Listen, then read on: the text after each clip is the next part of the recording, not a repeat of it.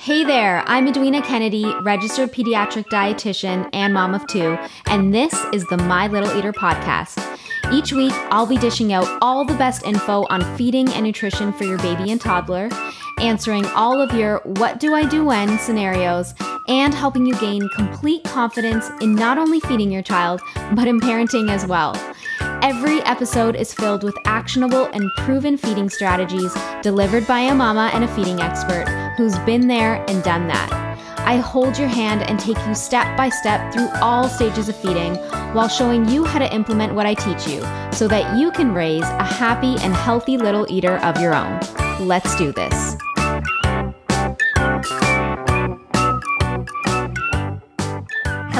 Everybody. Welcome back to another episode of the My Little Eater podcast. Today, we are welcoming back Becca Campbell. She is a friend and a sleep consultant, and she is the mom of two beautiful daughters. And she consults thousands of families to help them resolve exhausting sleep habits. And she does this through her e coaching programs and her membership, which all help to make sleep a thing. So, welcome back to the podcast, Becca. You nailed my introduction. I loved it. That was great. I've been studying it, and there you go. I yes. got it on the first try. you did. I'm so impressed. Thank you. I love being here.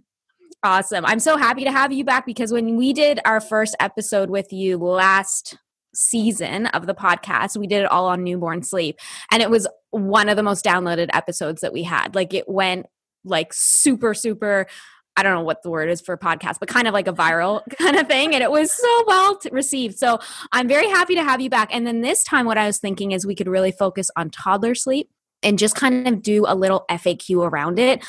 I'm going to be 100% honest. I do not know a lot about toddler sleep at all. I was blessed to have kids that just kind of slept and then stayed like good sleepers, but I know that's not the case for a lot of families out there. So I guess the very first question that I just want to dive into is one that's is probably the most common one that I have heard so far and it's is it too late to sleep train my toddler if I didn't already do it as a baby? So I'd love to hear your thoughts on that. Right. Uh, no, it's never too late. So I always, always want families to know that it doesn't matter what's happened in the past year, what's happened in the last five years, 10 years, it doesn't matter. It's never too late to learn something new, right? Like it's never too, what's the phrase? Like you can never, you can't, uh, you can teach a, what is it? Shoot, I'm going to ruin it now. You can't teach an old dog new tricks. That's what, right? Like, like that same mindset. So if you tell yourself that, oh, I guess my, my child can't learn to sleep because they're, they're six years old. There's just no way they're ever going to learn then you're you're kind of even setting that mindset up for failure because what about when they do want to learn something new? What if they want to go play a new sport? Like they're going to learn. It's a skill. Sleep is a skill. So of course you can always learn. You can always develop new habits. Now it takes a lot longer that's for sure. It's not going to be as you know air quotes here easy as it would be for a younger child but there are adult sleep consultants for a reason anyone can learn how to sleep. It's just, do you want to? Are you ready to? Are you ready to really dig in and make some new habits? And you can absolutely do that. That makes sense because I just wrote a blog post, funny enough, this past week on is it too late to reverse picky eating if my toddler's already picky? And it's kind of the exact same thing. Literally the same words I said. It's like, of course you can. You can always learn something, but it's going to take a lot longer and it's going to be maybe a little bit more effort. So something that might take maybe a few weeks or for us anyway, a few months to kind of get in place with like healthy eating habits, whatever, it could take years, you know, for toddlers. So what are the main differences that you might see between sleep training a baby and sleep training a toddler? Yeah, definitely a good point because you can do it, but it's going to be a different strategy, different approaches, different time, totally different thing. For one, I always kind of like half joke that like now your kid can talk and reason with you, mm. right? Yeah. So you can help a baby learn to sleep and they're going to just, you know, yes, there's going to be some protest and we've that's a completely different topic on sleep training methods and philosophies, but they're going to they're not going to be there to, you know, tell you like, "No, I don't want to do that. I don't want to go to bed." That's a toddler. Mm. That's preschooler, right? So you're you're also dealing with their personality, you're dealing with their temperament, you're dealing with their um, I don't want to say baggage, but that's I guess that's kind of the word, their baggage of like what they think sleep is. And so when you're going into the idea of like, okay, it's never too late. I, I believe it. You may not believe it, and that's okay. If you are thinking about sleep training your toddler or preschool or older child, you're never going to hit that point where you're like, I am 10,000% ready. You're always going to be like, oh, this could be really hard. And I don't know if I want to do this, but it's always worthwhile. So the first place I want you to think of is like your end goal. You always want to start with your end goal in mind. So just the same as you're going to maybe talk about weight loss, right? Like I want to lose 25 pounds, right? You're going to like have that end goal in mind and then you're going to make your small steps to get there.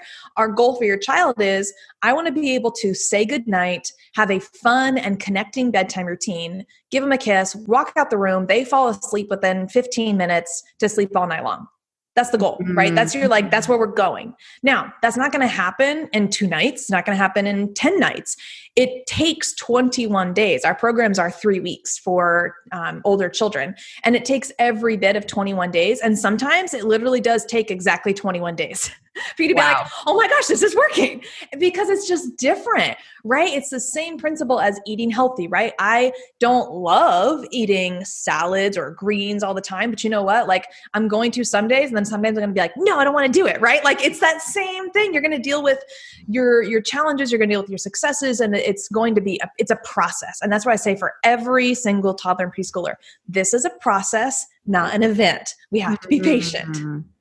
Love that. Yes, exactly. You have to be patient. And I think knowing, like you said, focusing on the end goal, then you know, and you, and if you have the plan, you know the steps that it takes to get there. And so you know if you're like on track or if this is, you know, I just feel like if you're doing these one off things, you're never going to know if this is like actually leading somewhere because, especially with toddlers, it can take so much longer. So, having that like overview, that full plan, it's it makes it so much easier for you to get to that end goal. So, another thing, like what I'm really interested in kind of diving into in a bit more detail are what are some of those top issues, the big, big issues that people experience with toddlers and sleep? And, you know, where are some places that parents can start to start tackling them? So, one of the ones that I always hear is and I know actually a lot of family members are dealing with this right now.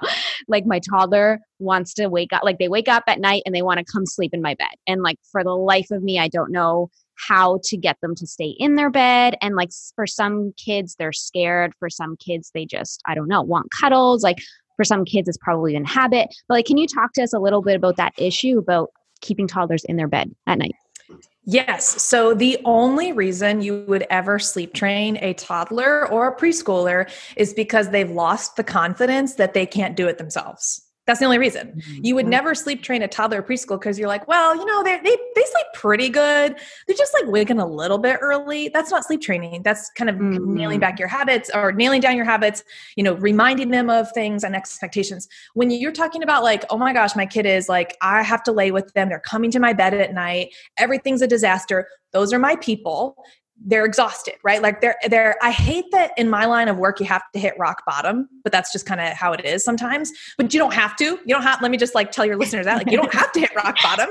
But when you start to recognize that like, oh my gosh, why is my toddler waking up throughout the night? They're coming to my room. The the whole premise is that they've lost their confidence. They don't know how to do this themselves. They firmly believe that well, I can't you have to help me you have to help me right you have to help me do this and I, I speak about this like just as openly as my four year old Hattie is convinced that she can't put her pants on or put her shoes on by herself. I've watched that girl do it. Sometimes she's just like, she doesn't want to, right? This is a little bit different than that. You know, in this instance, Hattie is just pulling my leg. Like, come on, I don't want to do it. I'm lazy. You do it for myself. In the sleep training a toddler or preschool situation, like they literally don't believe in themselves that they can get in that bed, close their eyes and go to sleep on their own because now they've been either conditioned or they've been looking for well someone else has to do that for me. So confidence is the underlying principle and that's like no parent wants to know that like oh my, my kid's not confident. Like every, every parent wants a confident child but if your kid is waking up all night long coming to your room they're not confident. They can't do it themselves. And you can't decide in the middle of the night like oh well now i'm going to help them you know learn how to sleep. It doesn't start just in the middle of the night. Just like you know working through healthy eating habits doesn't start just in the middle of the day or you know at breakfast one morning on a whim like you have to kind of make a plan for it. So i always like to start a bedtime routine And bedtime routine is the best place to get them confident in knowing how they go to sleep because that's the beginning. That's the beginning of your journey into going to bed. It doesn't start during the day, it really starts a bedtime routine. So you can't just decide in the middle of the night or decide one morning at 6 a.m. when you're tired. Like you have to think through what you want to do think through if there's a sleep training method, which I would never suggest a method that uh, allows your child to do it independently right from the start. You still have to be involved with them. You have we use mm. stay in the room methods, so you have to be with them and encourage them, but you have to be there during the bedtime routine. My biggest thing is to have that connection with them, right? Like you're having that one on one time. You're reading books with them. Maybe you're playing with them. But it all begins at bedtime routine where you feel like, well, you just said be more involved, right? Like, I want you to be more involved in bedtime routine. How is that helping them build their confidence? Because if you can give them you in a set time parameter, and then they know when this, when I hit that pillow, okay, this time is done, this is all time management really but it's just helping them know and understand like okay i can have this hint here but then when this happens it's it's all on me and you're slowly building that confidence with them but that's the only reason you would ever sleep train a preschooler or a toddler is because they've completely lost their confidence that they can do it themselves they just don't even have a clue anymore so interesting. Okay. And then, kind of following that thought, do you often see that this becomes a problem when maybe a new sibling comes into the family or maybe the family's moving homes or like any type of anxiety or like transition is happening is that common for them yes. to be confident yeah Oh, for sure. So you could have a kid who's like a great sleeper, everything's fine, and then we'll get the SOS email, literally SOS, my kid can't sleep, and we just had a new baby last week. What can I do? Ah, help me right now. You know, they're coming to my bed, all these things. I think that that's the not the wrong. I don't ever want to say that's wrong or bad. It's just not the it's not the best place to be like, oh, we just had a new baby, so let me sleep train right now. I would say again, like my magic bullet is always going to be bedtime routine, right? Typically when you bring in a new child to the family whether that's fostering adopting or having a baby you're sometimes neglecting the routines that have been in place for a while. And so if you can really preserve that child's bedtime routine where you might have just been like oh they know what to do. Like let's just hurry up and get them to bed. My girls can feel when i'm like rushing them to bed because i'm like i'm done. I've had it. Let's you know and we've all been there. We've all rushed our kids yeah. off to bed. Like ah i'm done. Go to bed. But then it's so hard because they can tell that you rushed and then they're going to wake up. Like Hattie will be the first one. And I keep picking on her because she's my youngest, but um, she'll be the first one. If she knows that I rushed her, she'll be the first one out that door, like opening up her door and being like, Mom, mom, you know, I'm like, no, go to bed, right? Because I didn't give her that routine. And routines are so important. It's the same way that like I can't skip my own bedtime routine. Like I know every night I'm gonna take a shower, wash my face, brush my teeth, get my jammies on, get in bed. If I decide to not do one of those things, like I can't sleep. So it's the same thing for your kid. And when you do introduce maybe something new or someone new, if you can preserve your bedtime routine that you've already been doing, or or really making sure that right maybe right before you introduce that new person or new thing into your family that you have that routine rock solid and that that doesn't go away. So even when you do have maybe um, a family member come stay with the child while you're maybe again dealing with the foster adoption or new baby situation someone else can do that routine. Your child's not depending on you to do that routine. It's just that they have this routine they're doing it and it doesn't matter who's there with them they can still have that sense of normalcy and then go to bed. So yes you definitely can kind of slip off the rails a little bit when you introduce a new sibling to the family but i would again go back to making sure the routines are in place and they have the same expectations and we haven't just like ripped those away Mm-hmm. Okay, so there's a huge importance on the bedtime routine. I'm just thinking as you're speaking of my own kids who are not babies, they're not toddlers, they are like 10 and 12 they still ask me to like we say a prayer. We don't really read anymore that they read on their own but we always like have some kind of like recap of the day. And then they're always like mom like can you rub my back and sing me a lullaby? And like i still do that. Like last night i did that for my 12 year old son. And every night i'm like i wonder when this is to end. Just like soak it all in. But i just will say is like they still crave it. And i do notice even at this age if there are nights where I am like exhausted, I'm like, just put yourselves to bed, they are needier. Like they are mm-hmm. needier the next day, or like, yes, my younger one will get up and be like, Can I have some water? Like, you know, that kind of thing. So that's so funny. Okay, bedtime routines, very important. Okay, actually, and that leads me into the next one like the next question is what about stalling before bed so like I just said, can I have some water? I'm hungry. You know, can you rub my back a little bit longer? Can you can you read me another story? Like whatever it is. How do you deal with that? And is that common again in toddlerhood and preschool age kids? Oh yeah. Oh, yeah. And you're going to find stalling um, happening. And it doesn't even matter if your kid is a great sleeper or they're not a great sleeper. Like every child, every child is built with this innate ability to be the master of stalling bedtime and pushing all your buttons. They just, they just know how to do it. And I think first thing I, I would kind of suggest is like write down or think through. I, I like i'm a visual person so i would i would write it down. Like what are all the things that your kid is saying right? So for my girls they have a litany a very specific like thing, things that they want. They have to have socks. They have to have a tissue nearby. They sometimes have to have a cup of water nearby. Did i go potty? Did i wipe well? Like all these things that's like tick tick tick tick tick tick and my oldest is a little bit more like anxious and like if she hasn't done one of those things it's like oh i gotta go do that. So what are all the things that you know that they are going to ask you? Because it doesn't change right? Like are there maybe they're asking you for one more book one more hug one more song one more whatever like one more this one more that just one more. If you know those things then I'm going to ask you to just go ahead and add it into the bedtime routine. And here we are with the bedtime routine again. It, it, literally is so powerful. But this is why I love clocks. So I talk a lot about the toddler clock. I talk about the hatch clock or the Mella clock. We use that one for um, older kiddos, but the hatch is the most common and it changes colors. So I talk about a four step color system. I have a whole blog on this, and I'm sure we can toss it in the notes, all that good stuff. But the blog I talk about is four colors, and we're just using like a stoplight feature. So we're going to have it be green. Green means go get ready for bed. So go get ready. It's green. We're going to um, take a shower or take a bath, brush our teeth, get our jammies on. And then the clock is yellow, and that means slow down. And at this point, we're going to look to look at our child and we're going to say, okay, what do you need? Do you need socks? Do you need to go potty? Do you need a sip of water? Like yellow is your time. What do you need? And I would have it be yellow for like two minutes and allow that child to get whatever they've been stalling on. Like that's their two minutes of power time. Okay. Like, what do you want to do? Uh, did you want to jump up and down one more time? Did you want to like give me hugs? Do you want to run around the room? Like, I don't care. What are you trying to do in two minutes? Like, what do you want?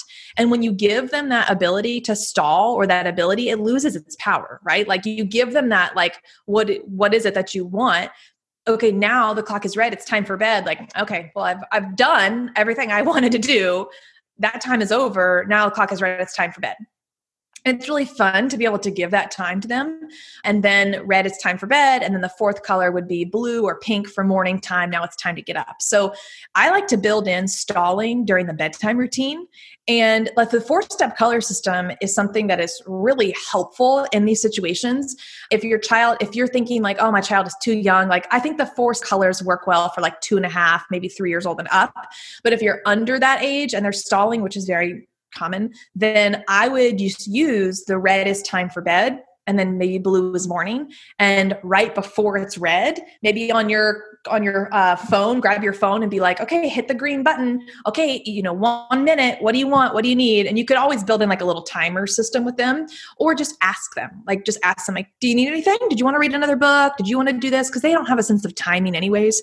So you could just be kind of looking at the clock knowing like okay it's been about 30 minutes of bedtime routine. Like that's all we need. So anything else you want before we get in bed? Clock is red. So you can always you know alter the colors just two instead of four. But using the clock for the bedtime routine is always going to be helpful. Oh my gosh. Okay. Very, very good information there. Okay. Now talk to me about toddlers who are scared to go to sleep. So, monsters under the bed, it's too dark, I had nightmares. What do we do about that? Do you have any good tips and tricks for parents? Yes. So it's not normally until about three years old that they start to say, like, I'm scared of the dark. You may hear a two year old say that, but then I would ch- challenge the parent back and be like, Do they have an older sibling who is saying that? Are they like around other kids? Because most of the time, a two year old, they can just pair it back and be like, I'm scared of the dark just because they heard their sister. But that's not normally what's happening. That was happening for us. And when that happens for um, for a younger child, it can be a little bit different than an older one. So I'm totally okay with night lights, right? Like we talk about having it be 100% totally pitch black dark. Like that is optimal sleep environment for any human being. The darker the room, the better the sleep always done forever.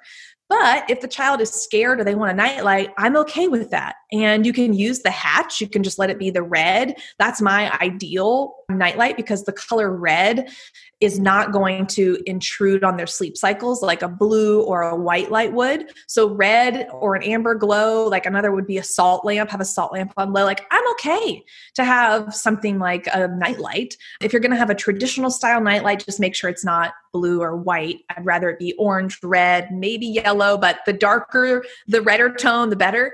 So we can definitely have a nightlight. I'm fine with that if they're scared, they're saying like specific things like, I'm scared of something in the closet or monsters under my bed.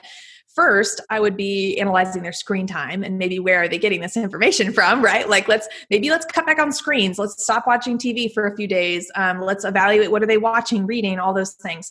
But yes, you can do a little like, um, you know, uh, my my nephew. We just did this with him, like a little. Um, monster hunt, right? Like I told my sister to go get like a little flashlight. He's three and he's three and a half. So they got him a little flashlight and that's part of their bedtime routine. They go on a little patrol, like a room patrol.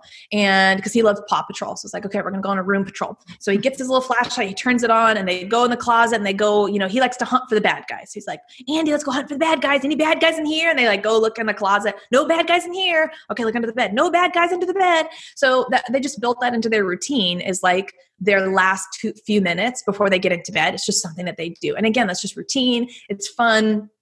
Um, but also it eliminates that any fear anxiety another thing you can do is clear out that room i know personally like i just feel like all sorts of like anxiety if my room has dirty laundry baskets if there's just like junk on the floor if your child's room has toys everywhere and it's just cluttered clear it all out put it in buckets put it in boxes and just clear it out like bring it out of the room and let there be nothing in that room so that you have that sense of calm to be able to go to sleep a lot of times clutter can cause so much uh, clutter in your head too so i would definitely look at doing that as well Oh yeah, definitely. I, I can see that. And there's no monsters that can hide behind like or under piles of things, right? Yeah, it's exactly. all cleared.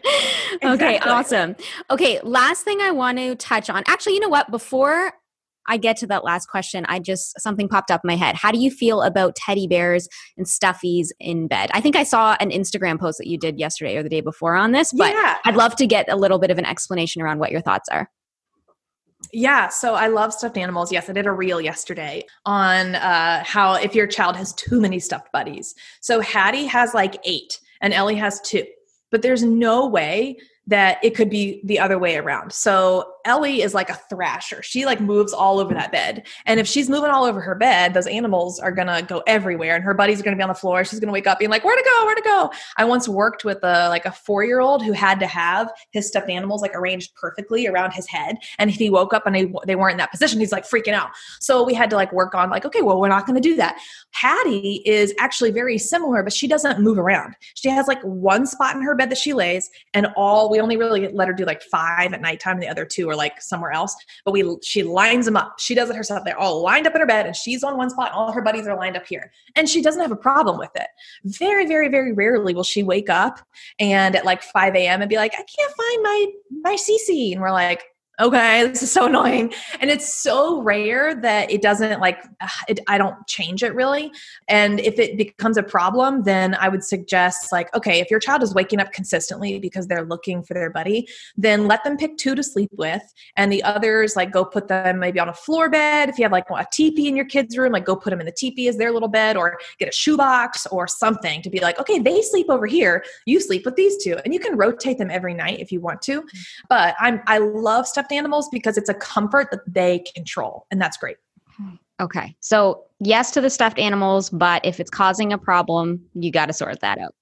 Exactly. okay, cool. Okay, here's the last question.